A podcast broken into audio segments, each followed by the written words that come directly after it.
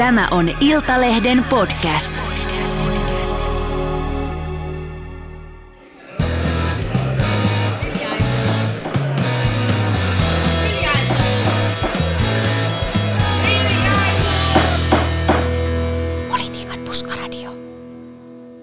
Studiossa tänään Jari Hanska ja Onni Kari. Hyvät ihmiset, me olemme siirtyneet poikkeustilaan, sillä suurin osa toimitustamme on aloittanut syyslomaksi kutsutun hybridioperaation, jolla on tarkoitus rampauttaa Alma Median uutistuotanto, mutta huoli pois. Tällaiset toimet eivät nimittäin edes hidasta pysäyttämätöntä voimaa nimeltään politiikan puskaradio. Päinvastoin. Tällaisena ennaltaehkäisevänä iskuona, niin me päätimme tälläkin viikolla tehdä ohjelman jo näin torstaina. Ensi viikolla palataan sitten normaaliin marssijärjestykseen. Mutta hei, aloitetaan tämä jakso päättymättömällä saagalla. Hyvät kuulijat, tämä on Lapin valtias. Tapahtui viime jaksoissa. Kaksi kovapäistä kulkijaa ovat käyneet väsymätöntä kamppailua keskustan Lapin vaalipiirin ehdokkuudesta. Toinen on suuri, muinainen, entinen kunniapuheenjohtaja, moninkertainen ministeri, intohimoinen näytelmäkirjailija ja ikuinen tuleva presidentti Paavo Väyrynen. Ja toinen on puolestaan tiedotetehtaan pehtori, sudensurma, kuivaliha lähettiläs Pohjolan moottoriturpa Mikko Kärnä. Mikko Kärnä on tosiaan kieltäytynyt aikaisemmin asettumasta ehdolle vaaleissa, mikäli Väyrynen on siellä samalla vaalilistalla. Ja syy on se, että Kärnä pitää Väyrysen puheita ja kirjoituksia putinistisina. Ja keskustan Peräpohjolan piiri ei ole suostunut kieltämään Väyrysen ehdokkuutta. Ja näin ollen Kärnä joutui sitten pitämään sanansa ja jättäytymään pois sieltä Lapin vaalipiiristä. Ja viime viikolla Kärnä ilmoitti asettumansa Helsingissä ehdolle keskustan listoilta. Siitä puhuttiin viime jaksossa, mutta tarina ei suinkaan päättynyt tähän. Sieltä Peräpohjolan piirin ehdokkaaksi nimetty Paavo Väyrynen nimittäin on vetäytynyt ehdokkuudesta. Tällä viikolla tuli keskustalle jälleen murskavat Gallup-tulokset, nimittäin negatiivisessa mielessä murskaavat. Puoluekannatus on Hesarin mittauksen mukaan 10,4% ja Väyrynen teki sitten pikaiset johtopäätökset, tuikkasi tiedotteen tulille ja kertoi, että hän vetäytyy tästä ehdokkuudesta. Siinä yksi perustelu Väyrysellä muuten oli tiedotteessa se, että hän ei halua olla syntipukkina tälle keskustan huonolle menestykselle. Hän pelkäsi, että näin tulee käymään, että hänet leimataan syylliseksi, jo ilmeisesti syylliseksi leimattu etukäteen. No, Kärnä sitten kommentoi ehkäpä nopeammassa puhelinhaastelussa, minkä minä olen tehnyt, puhelun kesto oli 25 sekuntia, että Kärnä ei aio muuttaa suunnitelmaansa ja siirtyä Helsingistä sitten takaisin Lappiin. Mutta tätä kahden Lapin miesten kahnausta on jatkunut jonkun aikaa. Mitä sä, Onni, tuumit? Miten pitkään tämä näytelmä voi vielä jatkua? Koska näytelmäksi Mikko Kärnäkin tätä episodia kuvasi. Valitettavasti voi olla, että näytelmä on kääntymässä kohti loppua. Ja jopa Väyrysenkin saaga tulee joskus päätökseensä. Ei, se on hirvittävää. Tämä ei voi loppua vielä. Siis, mutta kun onhan tässä nyt se mahdollisuus, että Paavo Väyrynen, jolla on kuitenkin asunto tässä, tai joku kakkoskämppä tässä Helsingin keskustassa, niin eikö hän voisi asettua Helsingissä ehdolle? Siitä varmasti monet toivoo, ehkä niinkään poliittisista kuin viihteellisistä syistä. Mutta olisihan se viihdyttävää, jos Mikko Kärnä ja Paavo Väyrynen olisi molemmat keskustan listoilla Helsingissä. Lapissa Kärnä olisi varmaan jäänyt Väyrysen jalkoihin, mikä olisi ollut hänelle arvovaltatappio. Helsingissä on vaikeampi sanoa, että kumpi voittaisi. Niin, siinä Lapissahan, kun oli hyvinvointialuevaalit, niin Mikko Kärnä pärjäsi aika huonosti niissä. Paavo Väyrynen sen sijaan sai aika reippaan äänisaaliin ja tuli valituksi sinne hyvinvointialueelle aluevaltuustoon. Tässä on siis taustalla keskustan ilmeisen vakava kriisi. Mitä sä luulet? Tässä on kannatuslukemat nyt keskustalla madannut tosi heikoissa kantimissa ja suunta pitäisi olla kuitenkin tässä vaiheessa sitten jo pikkuhiljaa ylöspäin, jos tarkoitus on yrittää pelastaa puolue sitten kevään eduskuntavaaleissa. Niin mitä sä näet? Miten Miten keskusta nousee tästä sillasta, mihin on joutunut? Ei siinä varmasti mitään helppoja ratkaisuja ole, että tietysti voi yrittää profiloitua vahvemmin vaikkapa jotenkin periferian äänenä tai jotenkin ottaa joku vahvasti niin kuin identiteettipoliittinen ote siihen politiikan tekemiseen, mutta ne syyt keskusta huonon kannatukseen niin varmasti niin kuin rakenteellisia, että ylipäätään keskustan niin kuin peruskannatus on rapautunut vuosikymmeniä, niin. Ja tämä on niin kuin, ei tämä ole mikään lyhytaikainen ilmiö. Ja sitten se, että keskusta on viimeiset 8 vuotta olla hallitusvastuussa ja koko ajan se kannatus on pudonnut. Se oli 25% joskus ennen vuoden 2015 vaaleja ja nyt se on 10%. Niin kuinka monta prosenttia se on laskenut? Siis siinä olisi hyvä laskutehtävä johonkin ala-asteelle.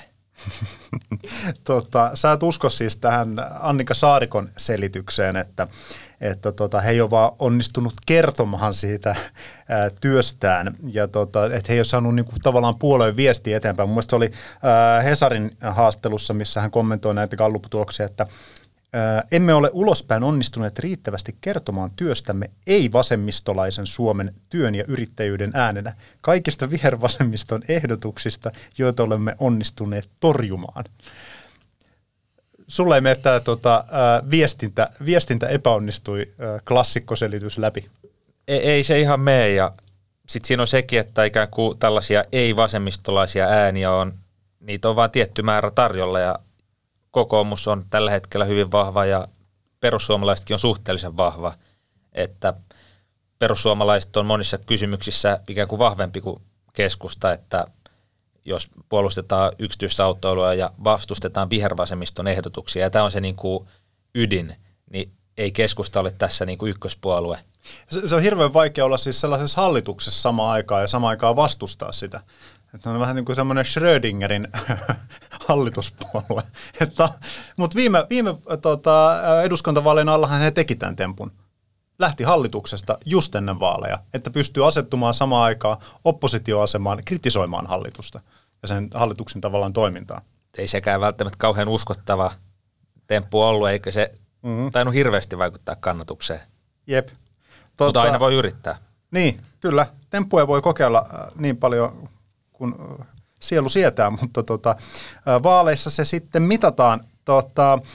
Mä katselin vähän, että miten tästä on puhuttu tuolla Twitterin puolella, niin tuommoisen MDI-konsulttoimiston Timo Aro, joka näistä alueellistumiskehityksistä paljon kirjoittaa ja niitä tutkii, niin hän kirjoitti tuolla Twitterissä, että hän on käynyt läpi 10 suurimman kaupungin tämän Kepun kannatukseen, ja hän nosti sieltä esiin, että Kepulla on 2 sokeata pistettä ja ne liittyy nimenomaan kaupungistumiseen.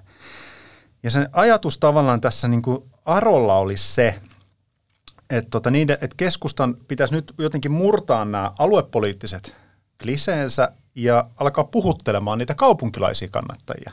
Sen sijaan, että tavallaan vahvennetaan sitä eroa kaupunkilaisen äänestäjän ja niin sitten ei-kaupunkilaisen äänestäjän välillä. Ei voi sanoa, että suoraan niin kuin maaseutu äänestäjän välillä. Mutta niin kauan kuin keskusta ei pysty kehittämään jotain tällaista niin kuin tulevaisuuskuvaa ja näkymään näille kaupunkilaisille äänestäjille, niin Kepulla menee huonosti. Mitä sä ajattelet tästä? Onko käynyt niin, että Kepulla ei ole siis mitään annettavaa kaupunkilaisille ja sitten tämä tämmöinen niin kuin vahvoihin identiteetteihin perustuva politiikka, niin ei oikein futa? Ei niillä varmaan ole annettavaa kaupunkilaisille. Ei. Ihan yksilitteisesti en niin kuin näe, että miksi kaupunkilaiset äänestäisivät keskustaa. Tai niin kuin, että jos on kaupunkilainen, keskusta-oikeistolainen, niin yleensä äänestää sitten vaikka kokoomusta tai perussuomalaisia. Ja jos katsotaan vähän pidempi historiallinen kuva, niin keskusta edeltäjä maalaisliitto, niin ei tainnut niin kuin esimerkiksi Helsingissä osallistua vaaleihin ollenkaan. Että jossain kohtihan keskusta sai luotua jonkinlaista ikään kuin city-kannatusta, mutta se on varmaan sit rapistunut tässä viimeisten 10-15 vuoden aikana. Ja varmasti osa syy on perussuomalaiset, joka on tullut siihen niin kuin vähän samoille nurkille. Et niin kuin todettua, niin 100% on aina se yhteenlaskettu kannatus. Et jos tulee uusi puolue, nousee lähes 0–20, niin jostainhan se tulee se kannatus. Niin, se on jostain se on pois. Kaikki ei voi samanaikaisesti olla isoja, kaikki ei voi voittaa vaaleja. Joku häviää aina. Tämä oli tarkka huomio. Matemaattinen. Tämä oli matemaattinen totuus. Mutta joskus on myös vaaleja, joissa kaikki julistautuu voittajiksi. Kaikki vaan mittaa sen eri tavalla. Mutta tähän kytkeytyy siis tämä kysymys tähän Kärnän ehdokkuuteen Helsingissä, koska Kärnähän on yksi kovimmista. Hän on niin kuin julistautunut Lapin puolustajaksi, ja sen Lapin puolustamisen ytimessä tietyllä tapaa on ollut Helsingin ja pääkaupungin ja pääkaupunkiseudun vastustaminen. Nyt Kärnä on joutunut tekemään tämän täyden niin kuin 180 asteen U-käännöksen, ja hän puhuu olevansa nyt Helsingin puolustaja. Niin onko niin, että Kärnä on itse asiassa edelläkävijä keskustalaisessa politiikassa, ja nyt koko puolueen pitäisi tulla Kärnän perässä ja alkaa puolustaa näitä kaupunkeja? Olisiko se keskustan pelastus? Saa sitä yrittää. Lähetään tällaiset terveiset Annika Saarikolle, että voi kokeilla lähteä Kärnän linjoille. Sture Fjäderin postimerkit. Siinä olisi punk-bändille sopiva nimi, mutta se ei sitä ole. Akavan luopuva puheenjohtaja, joka siis marraskuussa lopettaa hommansa, ja on kokoomuksen eduskuntavaaliehdokas Uudeltamaalta. Sture Fjäder. Hän on jälleen vauhdissa. Sä oot, Onni, setvinyt vähän Sture Fjäderin tuoreimpia toilailuja, ja skuuppasit niistä tänään aamulla, niin kerro vähän. Mitä meidän Sture Fjäder on tänään tehnyt? Ehkä pieni taustoitus. Sture Fjäder on siis suuri filatelisti, eli hän keräilee vanhoja postimerkkejä ja postikortteja. Ja toinen puoli tässä harrastuksessa on se, että hän myös kauppaa postimerkkejä ja postikortteja tällaisella keräilijöiden suosimalla palstalla internetissä. Ja me saatiin vihje, että Sture olisi käyttänyt käytettyjä postimerkkejä näihin kirjaisiin, joita hän lähettää. Siis en tarkoita niitä postimerkkejä, joita niin kuin kuoren sisällä lähetetään, vaan niitä, niin kuin, millä ne on leimattu ne itse kirjeet. Joo, eli se millä sä maksat sen postilähetyksen. Aivan, eli että hän on ottanut siis irti merkkejä kirjekuorista ja laittanut ne näihin kirjeisiin. Ja niistä kuvista näkee selkeästi, miten ne Fjäderin lähettämien kirjeiden, niissä olevat postimerkit repsottaa. Ja me saatiin tähän vielä postin design managerin asiantuntija-analyysi, jossa yksiselitteisesti todistettiin, että nämä on kertaalleen käytettyjä nämä merkit, että käyttämättömät merkit ei näytä tällaisilta. Me itse saatiin tämän jälkeen vielä tänään saatiin vihje, että on jossain määrin jopa yleistä, että postimerkkikeräilijät ja vastaavat käyttää näitä niin kuin ohileimattuja merkkejä. Kyse on nimittäin merkeistä, joihin ei ole osunut se leima, kun siis yleensähän se pitäisi leimata. Eli meneekö se niin, että kun mä lähetän kirjeen, mä lyön sen merkin sinne oikeaan yläkulmaan, ja sitten se siellä kone iskee siihen niin sen jälkeen siellä postin keskuksessa leiman, niin jos se merkki on vähän sillä tavalla aseteltu, että se tavallaan perusasetuksilla se ei osu siihen se leima, niin sitten se jää leimaamatta.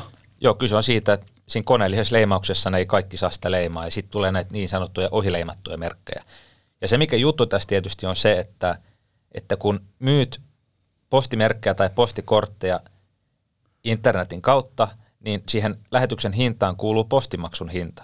Aivan. Eli siis, jos perit postimaksun hinnan, mutta et itse maksa postimaksua, et siis ole itse maksanut postimerkistä, vaan olet käyttänyt käytettyä postimerkkiä, niin siitähän saa vähän kivaa lisätuloa. Okei. Kuinka paljon siis yksi peruspostimerkki, ykkösluokan postimerkin hinta on? En itse asiassa edes tiedä, mutta siis ei se nyt kauhean paljon ole. Tosi harvoin tulee nykyään postimerkki lähtöön. Pitää oikein katsoa, että onko mulla, mä yleensä pidän lompakossa postimerkkejä, jota en ole siis höyryttänyt irti jostain vanhasta kirjeestä, mutta nyt mä joudun purkaa kaikki mun liput ja laput, koska täältä saattaa löytyä ykkösluokan merkki. Mulla on varmuuden varat, kun aina yhtäkkiä tuleekin joku, että pitää joku kuponki lähettää jonnekin, niin niitä sattuu tarvitsemaan. Mutta onko nyt tilanne, että mulla ei ole, kummilapsen kuva löytyy, sairausvakuutuskortti, ei, mulla ei ole mukana postimerkkiä. Mä muistelisin, että postimerkin arvo on kyllä joku. Ne vaan vaihtelee. Halvimmat on siis jotain 15-20 sentin postimerkkiä. No, anyway, mutta tästähän ei voi siis mitään ihan hillitöntä kustannussäästöä tulla. Sä sanoit, että Fjäderillä on siellä myynnissä, siellä nettisivulla siis 5000 tuotetta ollut tai on nyt tällä hetkellä. Tällä hetkellä. Okei, eli sä voi niin kuin päätellä, että hän puhutaan ehkä varmaan tuhansista kaupoista sitten, mitä hän saattaa tehdä siellä. Tai monethan voi ostaa monta asiaa kerralla. Varmaan vuoden aikana puhutaan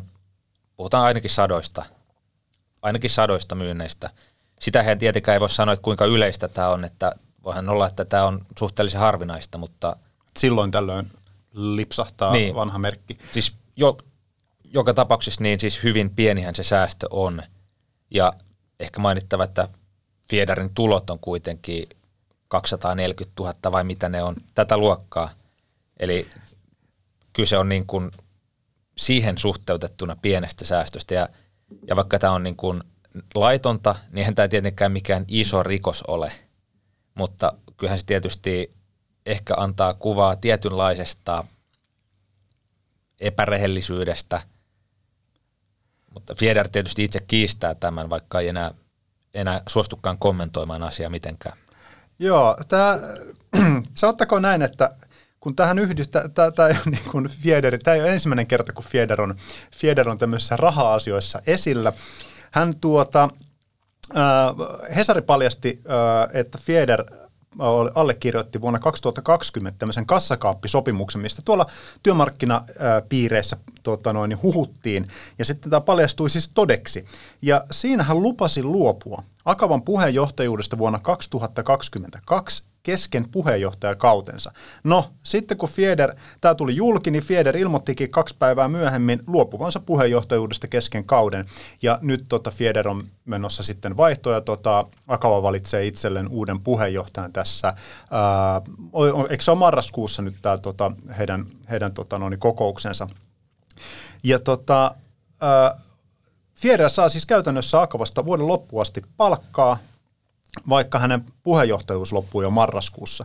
Eli hän pystyy tietopaa käymään siis, hän saa Akavasta liksaa ja voi käydä sitten tämmöistä eduskuntavaalikampanjaa tässä mukavasti tämmöisellä kivalla perustulolla.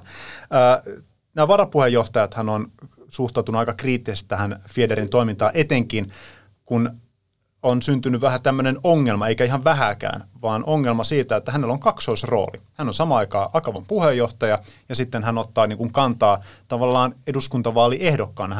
Hän niin kuin ottaa kantaa poliittisiin kysymyksiin, jotka ei välttämättä niin kuin normaalisti kuuluisi tähän Akavan puheenjohtajan agendalle. Ja sitten kun akavalaiset nyt ei ole, Akavahan ei ole mikään kokoomuksen järjestö, vaan se on työmarkkinajärjestö, jossa on erinäisiä poliittisia kantoja edustavia ihmisiä, ja Akavan pitäisi ajaa sitten näiden työntekijöiden asiaa, niin tässä on tullut hieman probleemaa. Mutta tämä uusi kysymyshän nyt palaa sitten myös keskustalle, kun kaikki ei ole siis keskustan vika, vaan nyt puhutaan kokoomuksesta. Niin mitä kokoomuksessa ajatellaan tästä tilanteesta? Sä yritit saada sieltä Uudenmaan piiristä kommenttia.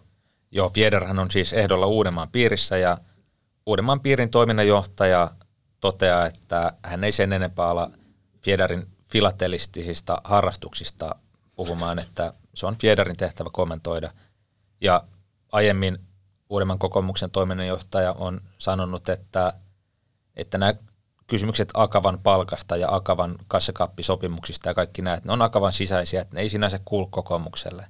Että on ollut se kokoomuksen linja, että he ovat pitäneet Fjäderin täysin sopivana ehdokkaana, eikä Fjäderin ehdokkuutta olla millään tavalla kyseenalaistettu, eikä välttämättä tämän jälkeenkään kyseenalaisteta.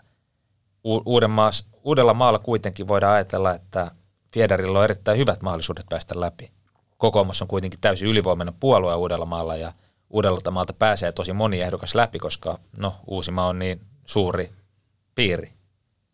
Joo, ja koska kokoomus on tällä hetkellä aika kovassa Gallup-kiidossa, niin nimenomaan Uudeltamaalta kokoomukseen saattaa tulla siis lisäpaikkoja huomattava määrä verrattuna viime vaaleihin. Mutta joo, tämähän on kyllä kysymys, missä kun on tämmöisistä asioista, mitkä on nyt tähän mennessä tapahtunut ennen kuin Fjäder on lähtenyt niin sanotusti suoraan avoimesti politiikkaan, ehkä täytyy tarkentaa näin tämä. Mutta nämä asiat on tapahtunut ennen, esimerkiksi tämä kassakaappisopimus ja muut tähän Akava-aikaan liittyvät kuviot, ja ne on ollut julkisuudessa esillä, niin tietyllä tapaa äänestäjien tämmöinen oikeusturva toteutuu, että ihmiset tietää, että mitä he äänestää, jos he äänestää Akavan puheenjohtajaa, entistä Akavan puheenjohtajaa, jolla nyt vielä on sitten tällainen postimerkkiharrastus, ja mutta kyllähän tuo asettaa sitten sen kysymyksen, että onko, mihin pisteeseen asti tämmöinen pieni niin kuin vedätys on sitten niin kuin kokoomukselle ok, koska tämähän on kuitenkin, jos nyt katsotaan sitten ihan lakia, niin eihän näitä postimerkkejä saa käyttää kahdesti. Vaikka tämä on siis taloudellisesti hirveän pieni asia, ja mä ihmettelen, että miksi ihminen, joka tienaa vuodessa 240 000 euroa, niin lähtee jotain niin kuin postimerkkejä käyttämään ylipäätänsä uudestaan, ja ottaa tällaisen riskin, että jää vielä kaikille kiinni siitä.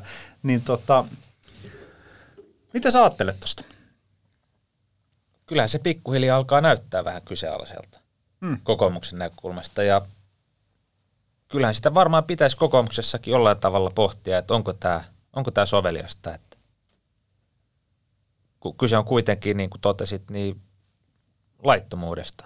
Toki Fjäder ei ole tietenkään tuomittu missään oikeuslaitoksessa, ja tietysti hän voi jatkaa kiistämistä, että en ole näin toiminut. Että tavallaan hän voi jatkaa tällä linjalla, ja kokoomus voi todeta, että ei Fjäder ole mistään tuomittu. Et kun monesti rikostuomio tuntuu olevan se asia, että pitää olla rikostuomio, että kyllä voidaan ikään kuin laittaa sivuun. Joo, että kaikki ollaan, niin kun Suomessa on vähän ulkoistettu tätä poliittista harkintaa, ja tämä ei nyt kohdistu pelkästään kokoomuksen tähän keissiin, vaan niin kun ylipäätänsä törmää tähän, että siirrytään niin kun aina pohtimaan, että onko tässä juridista ongelmaa, onko tämä lain mukaan väärin, että ei ihan kun lain mukaan kiellettyjen asioiden ja sitten poliitikolle esimerkiksi oikein tehtävien asioiden niin kuin välimaastossa ei ole semmoista harmaata alueita, missä voisi ehkä omaa harkintaansa käyttää. Hei, puhutaan seuraavaksi kuumasta ja seksikkäästä rahapolitiikasta.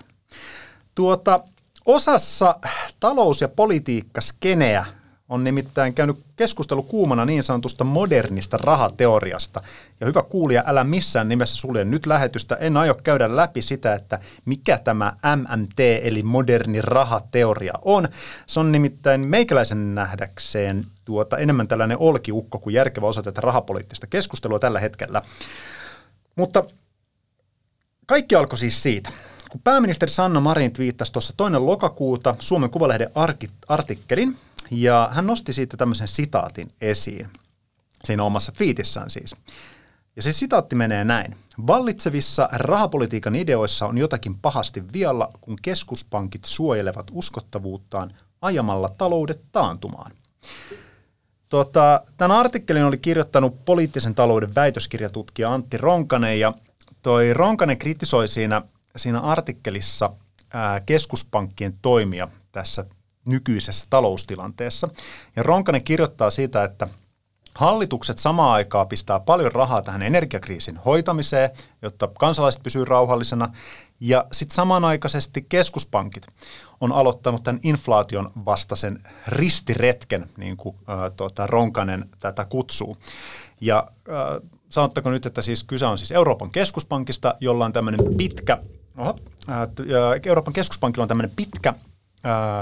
pitkäaikainen tehtävä ollut huolehtia rahapolitiikasta, eli siitä, että inflaatio pysyy lapasessa, ja se on katsottu, että se voi olla siellä noin 2% tuntumassa, ja se väline, millä EKP tätä pyrkii hallitsemaan, on ohjauskorot. Ja ohjauskorot oli todella pitkään nollassa. Ja nytten koronnostoja on tehty 2 otteeseen, ensi heinäkuussa 0,5% ja nyt sitten syyskuussa 0,75%. Ja tämähän on nyt näkynyt sitten ihmisten kukkaroissa, kun esimerkiksi Euribor-korot on aika korkealla tasolla, tai siis eihän ne nyt niin kuin historiallisesti katsottuna valtavan korkealla tasolla ole vielä, mutta jos on tottunut nollakorkojen aikaan, niin semmoinen 2,6% Euribor-korko alkaa, 12 kuukauden Euribori alkaa jo tuntua. Mutta Ronkanen siis kritisoi sitä, että tätä niin kuin energiakriisin aiheuttamaa inflaatiota, niin siihen ei oikein tällä koronnostoilla pystytä puuttumaan, mutta siitä huolimatta EKP pyrkii sitten vastaamaan tähän inflaation aiheuttamaan tämmöiseen tarjontashokkiin, niin nostamalla niitä korkoja. Ja sitten tämä Ronkaisen näkemyksen mukaan voi ajaa euroalueen taantumaan. Ja sitten hän toteaa, että rahapolitiikan ideassa on jotakin pahasti vielä. No tästä Marinin twiitistä tuli aikamoinen myrsky ja moni ajatteli, että nyt Marin astuu keskuspankin, jonka kuuluisi toimia täysin itsenäisesti, niin tänne keskuspankin tontille. Ja ehkäpä pisimmälle mun mielestä meni tuo Etlan toimitusjohtaja Aki Kangasharju. Hän vähän vihjasi siihen malliin, että tämä Marinin twiitti on osoitus siitä, että pääministeri on alkanut kannattaa tällaista vaihtoehtoista modernia rahateoriaa, mihin alussakin tuossa viittasin. No, me soiteltiin meidän politiikan toimittaja Hanna-Mari Ahosen kanssa tässä muutamille ekonomistille, mistä me kyseltiin siitä, että onko tämä Marinin tai oikeastaan Ronkaisen esittämä huoli aiheellinen. Ja kyllä se sieltä vaikuttaa siellä esimerkiksi Niku Määttänen, Helsingin yliopiston professori sanoi, että se on niin kuin, se on ihan varteenotettava riski, että näin käy, mutta hän huomautti sit siitä, että se ei kuitenkaan ole merkki vielä siitä, että mikäli tässä nyt sit kävisikin niin, että jouduttaisiin taantumaan näiden koronnostojen takia, niin se ei tarkoita, että EKP olisi niin kuin fundamentaalisella tasolla väärässä. Eli voi olla, eli hän ajatteli näin, että niin kun, se on vähän 50-50, että jos pyritään niin kun tasapainottelemaan tässä tilanteessa, kun osa siitä inflaatiosta syntyy siitä, että energian hinnat on niin kun Ukrainan sodan vuoksi lähtenyt kimpoamaan ja sitten se on valunut ihan niin kun ruokakassien hintaan, ja sitten osa johtuu siitä, että meillä on talous ihan aidosti niin kun alkaa niin kuin kuumentua tai lämmetä, ei nyt välttämättä ylikuumentunut vielä. Ja sitten keskuspankki joutuu tässä niin kuin puntaroimaan ja saattaa olla, että ne on joko jäljessä tai liikaa etuajassa ne toimet, mitä keskuspankki tekee. Mutta mitä sä, Onni, ajattelet? Tässä syntyi tämmöinen pieni myrsky vesivalasissa, niin tekikö Marin virheen, kun se lähti kommentoimaan tätä Euroopan keskuspankin roolia? No, ehkä voisi sanoa niin, että keskuspankit on itsenäisiä, ei ehkä kuitenkaan edellytä sitä, että poliitikot eivät saisi esittää rahapoliittisia ajatuksia. Kyllähän myös rahapolitiikasta pitää voida keskustella. Ehkä se Sanna Marinin twiitin sisältö tai niin kuin se sävy oli ehkä vähän sellainen hyökkäävä. Ehkä se oli epäonnistunut. Ehkä se oli epäonnistunutta viestintää, mutta en mä näkisi, että se on itsessään ongelma, että poliitikot puhuu myös rahapolitiikasta. Että eihän poliitikot voi ikään kuin tavallaan sanoa, että no EKP hoitaa ja olla vastaamatta mihinkään kysymyksiä siitä, että onko EKPn toimissa järkeä. Joo, etenkin tämmöisenä aikana, kun talous on tosi poikkeuksellisessa tilanteessa, niin jonkinnäköinen tämmöinen koordinaatio, se ei tarkoita mun mielestä siis lähtökohtaisesti sitä, että poliitikot alkaisi sanelemaan. Mä tiedän, että Euroopassa on myös sellaisia tendenssejä ollut aikana. Esimerkiksi Ranskassa on ollut toiveita, että saataisiin tämmöinen poliittinen päällystakki sinne EKPlle ja saataisiin se niin kuin poliittiseen kontrolliin. Se ei välttämättä ole järkevää, mutta mutta jonkinnäköinen kontrolli, siis tämmöinen tai yhteistoiminta siis siitä, että kun tehdään erityyppisiä toimenpiteitä, että jos Mika Maliranta esimerkiksi meidän haastattelussa totesi, Laboren johtaja Mika Maliranta siis, niin hän totesi, että se ei oikein pelaa koskaan, että jos toisella jalalla painaa jarrua ja toisella kaasua, niin se voi olla niin kuin tosi hankalaa se talouden ohjaaminen silloin. Mutta olisiko Marin ehkä sitten pitänyt tehdä niin, että hän olisi antanut jonkun tämmöisen seikkaperäisen haastattelun sitten esimerkiksi tämmöiselle laatulehdelle kuin Iltalehdelle tästä aiheesta? on hyvin kiinnostavaa, että mitkä ovat Sanna Marinin tällaiset niin kuitenkin syvä talouspoliittiset ja taloustieteelliset näkemykset ja että miten ehkä ei hän kuitenkaan uskaltaisi niin kuin lähteä näin jotenkin avoimesti avaamaan kantoja. Ne on kuitenkin aika vaikeita kysymyksiä ja taloustieteilijöilläkin on tosi paljon erimielisyyksiä näistä asioista ja ehkä tämä koko keskustelu tästä modernista rahateoriasta ehkä osoittaa, että jonkinlaiset mannerlaatat on vähän liikkeessä taloustieteessä ja talouspolitiikassa. Mm. Ja kyllä tätä niin kuin keskuspankkien rooliakin on alettu kyseenalaistamaan, mutta kyllä mun mielestä poliitikot vois avoimemminkin sanoa kantojaan. Ehkä tämä on ihan kiinnostava sinänsä, että kommentti tähän aiheeseen tulee tällaisen niin kuin yksirivisen twiitin muodossa. Niin, se jättää aika hirveästi tulkinnanvaraa. Se jättää tosi paljon tulkinnanvaraa. Tämähän, Marinhan ei ole nyt enää edes ainut eurooppalainen johtaja, joka on ottanut kantaa. Esimerkiksi Ranskan presidentti Emmanuel Macron kritisoi Bloombergin haastelussa keskuspankkia ja sanoi, että varoitteli tästä inflaation hillitsemisestä talouden jarruttamisella. Tämä on aidosti varmaan semmoinen kysymys, mikä ainakin osassa EU-maita tulee nousemaan keskusteluun.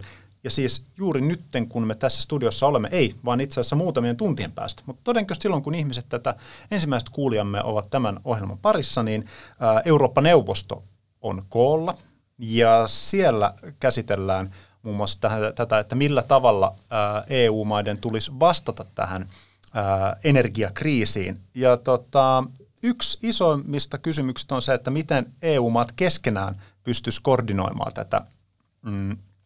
näitä toimia, koska sittenhän tässä tulee ongelmia, että jos esimerkiksi ajatellaan, että Suomessa pyritään jotenkin tosi tarkasti kohdentamaan näitä elvytystoimia sillä tavalla, että kun energian hinta on vaikka korkealla, niin kohdistetaan se niin, että ne, ketkä oikeasti siitä kaikkein eniten kärsii siitä energian hintojen noususta, niin heille tulisi sitä tukea, mutta ei niin, että se olisi hirveän laajalla pensselillä. Mutta sitten jos esimerkiksi Saksassa vedetään niin kuin miljarditolkulla tai 10 miljardien edestä vähän niin kuin kaikille jaetaan fyrkkaa, niin se ajaa pikkasen eri suuntaan tätä, varsinkin kun me ollaan kuitenkin yhtään samaa talousaluetta.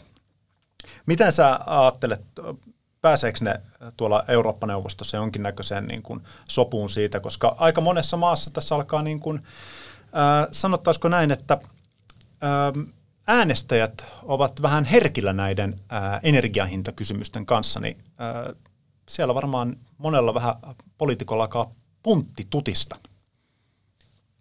Varmasti on erimielisyyksiä, mutta en sen tarkemmin osaa arvioida. Mutta kyllähän siis ylipäätään tämä koko talvi ja siitä selviäminen tulee olemaan melkoinen urakka eurooppalaisille ja myös tämä keskinäisen solidaarisuuden säilyttäminen energiakriisin niin kuin tullessa, niin onhan se varmasti vaikeaa. Ja varsinkin, jos tulee tosi kylmä talvi, ja jos oikeasti on pulaa energiasta, ja ihan sillä tavalla pulaa, että ei niin kuin edes ole kyse siitä, että hinnat on korkeita, vaan että ei vaan ole. Mutta sitten nyt vaikeista arvioida etukäteen. No, aina voi kakluunan lämmittää 100 euron seteleillä.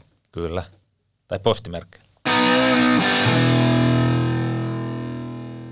Tällä viikolla julkaistiin myös eräs kirja, joka on kerännyt huomattavasti näkyvyyttä. Kirjoittajana on mies suoraan A-studion kalustevarastosta, eli Mika Aaltola, joka tunnetaan myös ulkopoliittisen instituutin johtajana. Kirjan nimi on Mihin menet Suomi? Käydään hei nopeasti tuolla kirjajulkkareissa ja kuunnellaan, mitä Mika Aaltola kertoo ajankäytöstään Iltalehden toimittaja Olli Vainion haastattelussa. Ulkopoliittisen instituutin johtaja Mika Aaltola, onnittelut uutuuskirjasta. Kiitoksia. Monille varmasti tässä herää kysymys, että miten tässä on kaiken muun ohella riittänyt aika kirjankin kirjoittamiseen. Kyllä täällä oli siis toinen kirja tänä vuonna, että se ensimmäinen tietysti oli kirjoitettu jo viime vuonna. Kyllä tässä niin kuin lapsen syntymän tuottamassa niin kuin, tilanteessa niin lapseen kohdistuu kaikki huomio, mutta ne tehokkaat työtunnit, niin ne on tehokkaampia kuin aikaisemmin. Eli herään siinä 5-6 aikaan hetkeä ennen kuin lapsi herää, eli aamulla Aamulla teen muistiinpanoja hyvinkin tehokkaasti, että aikaisemmin sitä tuli niin kuin lueskeltua uutisia, niin nykyään siis menee itse asiaan. Eli tässä on niin kuin tietty hetki, joka pitää käyttää niin mahdollisimman tehokkaasti, niin itse asiassa tekstiä on syntynyt enemmän kuin koskaan aikaisemmin elämän aikana, kiitos Keopojan. Eli sekä rauhaa ja irtiottoa hän tarjoaa, mutta myös sitä, että ei enää pysty haahuilemaan ja katselemaan ikkunasta ulos, vaan nykyään niin kuin takoo tekstiä tulemaan. Ja näin kovan tehoruiskeen Mika Aaltola on siis saanut Geopojan syntymän myötä.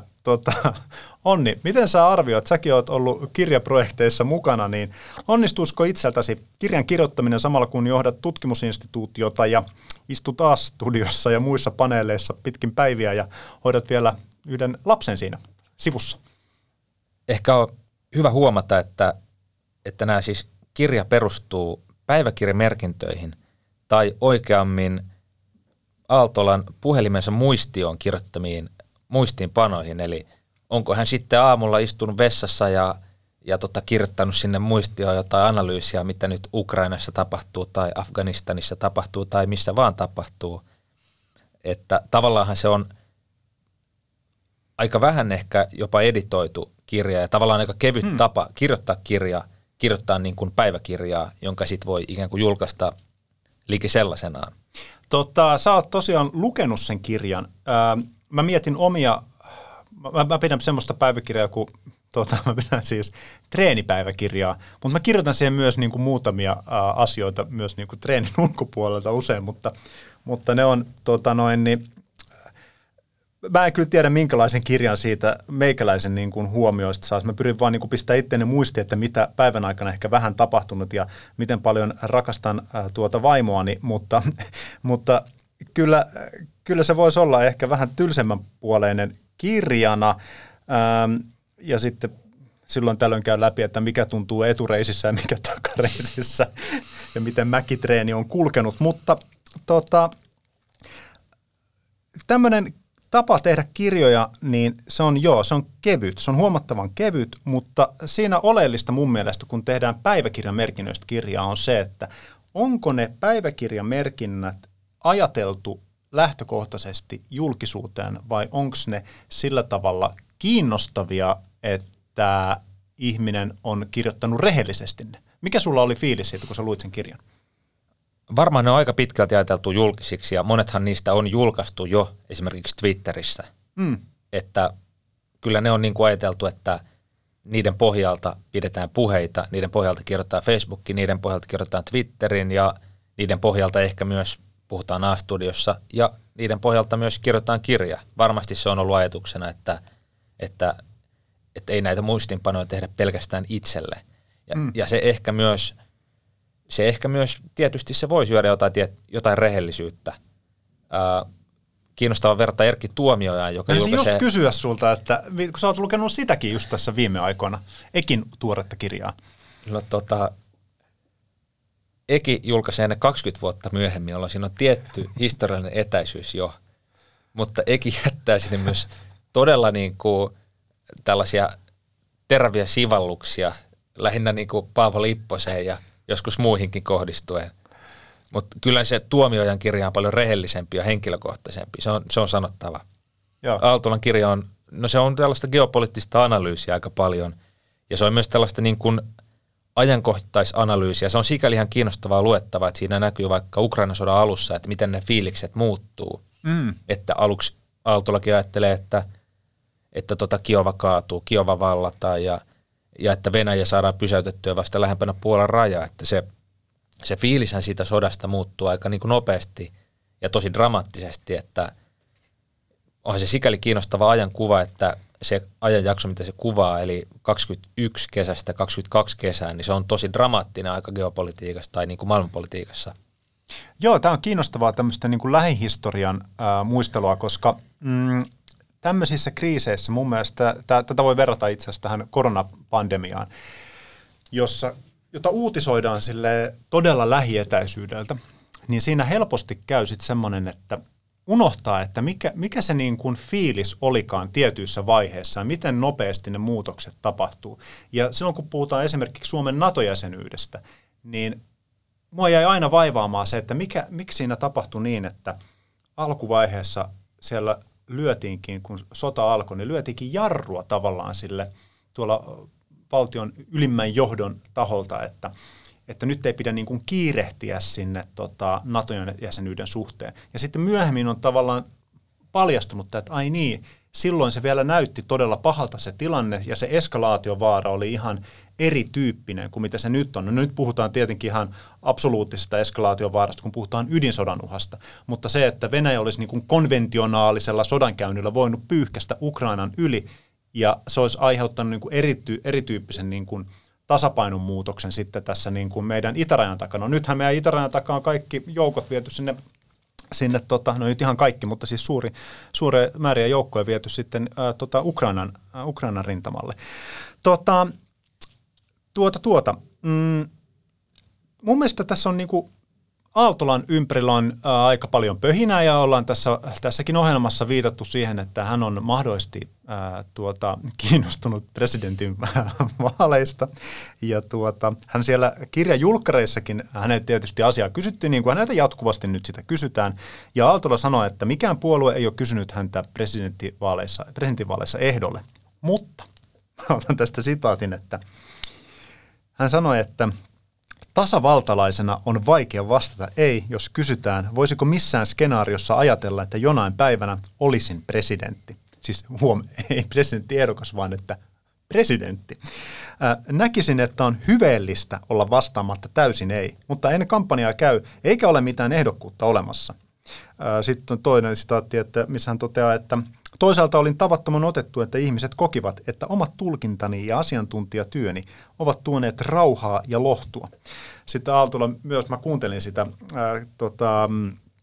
tätä pressitilaisuutta, niin hän sanoi siellä, että kadun kulmilla tulee ihmiset kannustamaan ja kehumaan, että kannattaisi lähteä sinne presidentinvaalikilpailuun mukaan. Hänen tapansa on tämmöinen, että hän on pyrkii olemaan kovin vaatimaton, mutta mun mielestä Aalto ehkä epäonnistuu siinä että hän piilottaa sitä aika vahvaa halua ja pyrkimystä olla ainakin jossakin ehdolla. Miten sä, Onni, olet seuraillut tätä Aaltolan nousua asiantuntijan roolista tuonne vähän niin kuin puolittain valunut poliitikoksi? Jos mä olisin Aaltolla, niin ja mä haluaisin olla presidentti, niin mä ehdottomasti kieltäisin sen, että mä haluan olla presidentti. Ettei synny tällaista kuvaa, että mä niin kuin vähän niin kuin hiivutan itseäni siihen suuntaan. Tietysti tässä on taustalla se, että kun nythän ei ole sellaista selkeää perintöprinssiä ollut Sauli Niinistölle tai prinsessaa. Että Niinistö oli Halosen jälkeen täysin itsestäänselvä, että no ei nyt täysin itsestäänselvä, mutta kyllähän sen näki, että Niinistöstä tulee presidentti. Ja sitten nähtiin, että Niinistö saa toisen kauden. Ja nyt on pitkästä aikaa tilanne, jossa me ei tiedetä, kuka on meidän seuraava presidentti, jolloin aukeaa tie tällaisille vähän profeetallisille hahmoille, jotka nousee tällaisen kriisiajan keskellä kertomaan asioista. Ja puhumaan ehkä jollain tavalla, ehkä Aaltola onnistui jollain tavalla ennustamaan tämän Venäjän uhan paremmin kuin poliitikot. Tai poliitikot ei ehkä myöskään voi sanoa asioista ihan niin suoraan. Niin hän on osunut tämmöiseen tiettyyn ajanjaksoon, mutta niin. Se edellyttää sitä, että joku puolue ottaisi hänet ehdokkaaksi, ja Aaltola on tämän sanonut itsekin, niin mikä sulla on tuntuma siitä, että voisiko joku puolue oikeasti lähteä nappaamaan tämmöisen niin kuin täysin politiikan ulkopuolelle tulevan ehdokkaan, jonka arvoista me ei oikeastaan tiedetä siis niin kuin juuri mitään. Mehän tunnetaan Mika Aaltola siis asiantuntijana, ja sen takia meillähän on siis perinne, että kun ihminen on asiantuntijana jossain ohjelmassa, niin häntä käsitellään asiantuntijana, ja ellei hän nyt puhu jotain ihan pöliä asioita tai niin, että muut tutkijat esimerkiksi olisivat niin kuin asiantuntija-arvion kanssa täysin eri mieltä, niin eihän asiantuntijoita sillä tavalla törmäytä. On tietysti jos jotain tämmöisiä niin kuin yksittäisiä kysymyksiä, missä niin kuin, esimerkiksi asiantuntijoiden näkemykset taloudessa monesti tapahtuu näin. Näkemykset poikkeaa tosi paljon toisistaan ja sitten niin kuin pyöritellään niitä.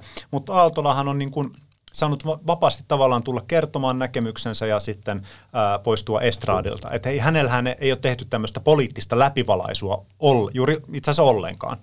Niin mitä ajattelet, uskaltaako joku puolue niin kuin ottaa tälleen ehdokkaan, joka on niin kuin poliittisessa mielessä vähän niin kuin tabula rasa? Tyhjä taulu. Se on kiinnostava kysymys, ja itsekin kun luin tuon kirjan, niin yritin löytää sieltä vähän sellaisia niin kuin viitteitä tämän henkilön ajattelusta. Löytyykö? No siis geopoliittisesta ajattelusta ja vaikkapa ajattelusta siitä, että millainen uhka Venäjä on ja jotenkin maailmanpolitiikan rakenteista ja NATO-jäsenyydestä ja tällaisista niin kuin ulkopoliittisista ja maailmanpoliittisista kysymyksistä kyllä. Ja sisäpoliittisena kysymyksenä ehkä tämä niin kuin suomettumisen häntä, niin kuin hän sanoo, se on semmoinen teema, mikä siellä toistuu. Oikeastaan mitään muuta siellä ei ole kuin tämä suomettumisen häntä. Hän nimenomaan käyttää tätä häntä-metaforaa. Mä laskin, että olisi ollut 22 kertaa käyttänyt sanaa häntä eri muodoissaan tässä kirjassa, ja useimmiten viitaten suomettumisen häntään, joskus YYA-ajan häntään. Mutta tätä lukuun, okei, sitten korona. Koronasta hänellä on myös mielipiteitä. Okei, minkälaisia ne on? Siis hänen mielipiteensä koronasta on se, että on suhtauduttu liian kevyesti koronakuolemiin, ja hän myös yhdistää tämän pandemian ja sodan jollain tavalla toisiinsa, että niissä on joku tietty, niillä on joku yhteys. Mutta ehkä tällainen tietty niin kuin koronan ottaminen vakavasti, että ehkä hän voisi liittoutua Krista Kiurun kanssa. Me oltiin meidän politiikan toimittaja Eli Harjun kanssa kesällä tuolla Porissa, ja olen tainnut tässäkin ohjelmassa mainita, että me tehtiin siellä tällaista presidentinvaaliasetelmien setvimistä, että käytiin vähän läpi puolueelta, että mitkä henkilöt nousee esille, ja Mika Aaltolahan toki sitten näissä keskusteluissa nosti tämmöisenä niin kuin mustana hevosena, kun ei oikein tiedä, mihin puolueeseen, mutta se politrukkien, näiden puolueaktiivien suhtautuminen oli äärimmäisen niheä. Siis ihan se niin kuin poikkeuksellisen niin kuin vastentahtoisesti suhtautuivat ajatukseen, että Mika Aaltola olisi jonkun puolueen ehdokkaana. Ja sitten toisaalta, kun kävi katsomassa tilaisuuksia, missä Aaltola esiintyi, ja mikä on nytkin tilanne, hän kiertää tuolla ympäri maata, hän itsensä mukaan ne ei ole mitkään vaalivankkurit, mitkä kiertää, mutta Aaltolan tilaisuudet vetää tosi paljon porukkaa, ihmiset halusivat tulla juttelemaan hänen kanssaan, halailemaan, ottaa yhteiskuvia, että siinä on vähän sellaista tiettyä niin kuin superstara-henkeä. En mä sano, että hän niin kuin on niin kuin superstara vielä ainakaan, mutta ollaan niin kuin lähestymässä sellaista pistettä. Ja tässä tullaan tavallaan siihen pointsiin, mikä mulla oli aikaisemmin, että häneen ei ole kohdistunut samanlaista niin kuin läpivalasua kuin poliitikkoihin. Pientä esimakuuhan tässä tuli ihan männä viikolla, kun Mika Aaltola peruutti live-osallistumisensa Lahdessa järjestettyyn tällaiseen keskustelutilaisuuteen ja osallistui sitten etänä sinne.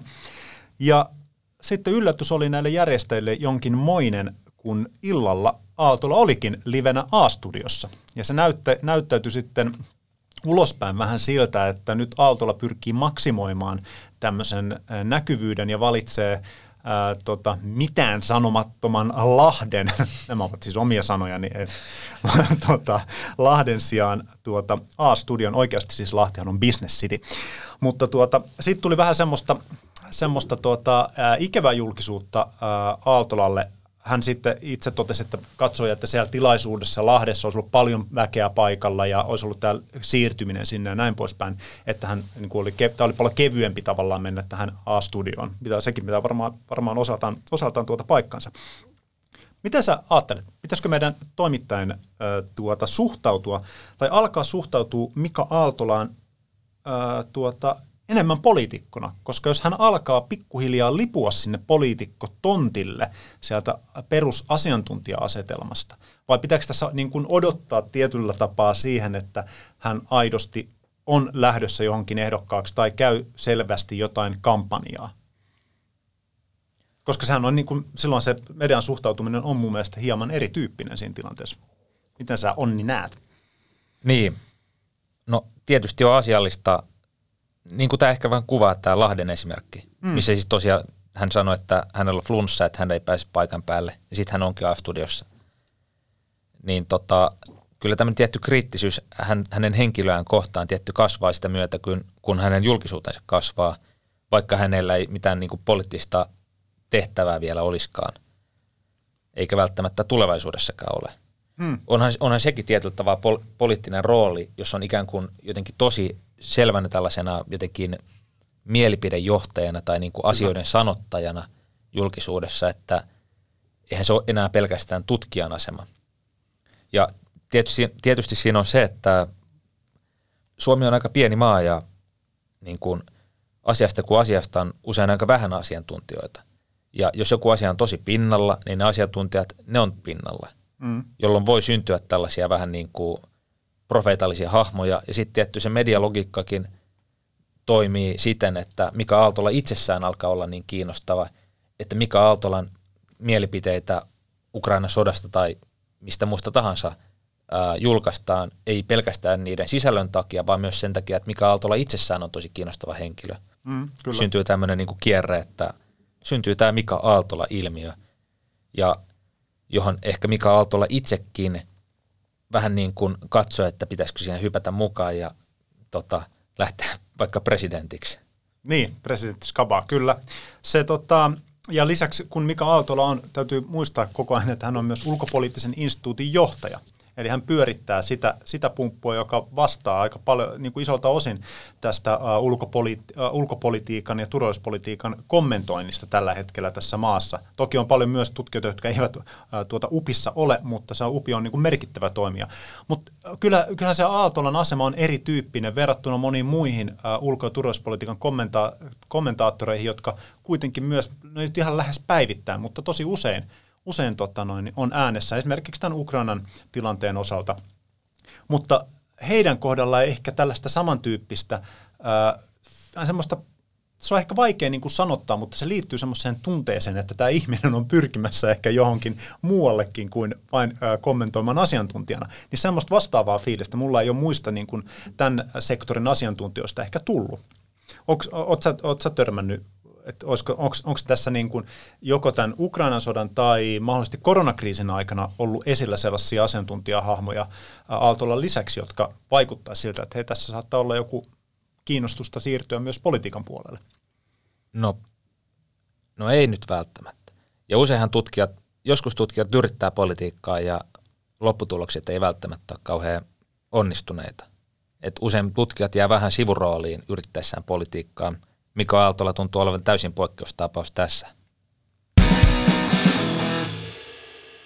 Viikon vitsin kertoo Jari Hanska. Mikä on Sture Fjäderin vaalislogan? Postin viemää.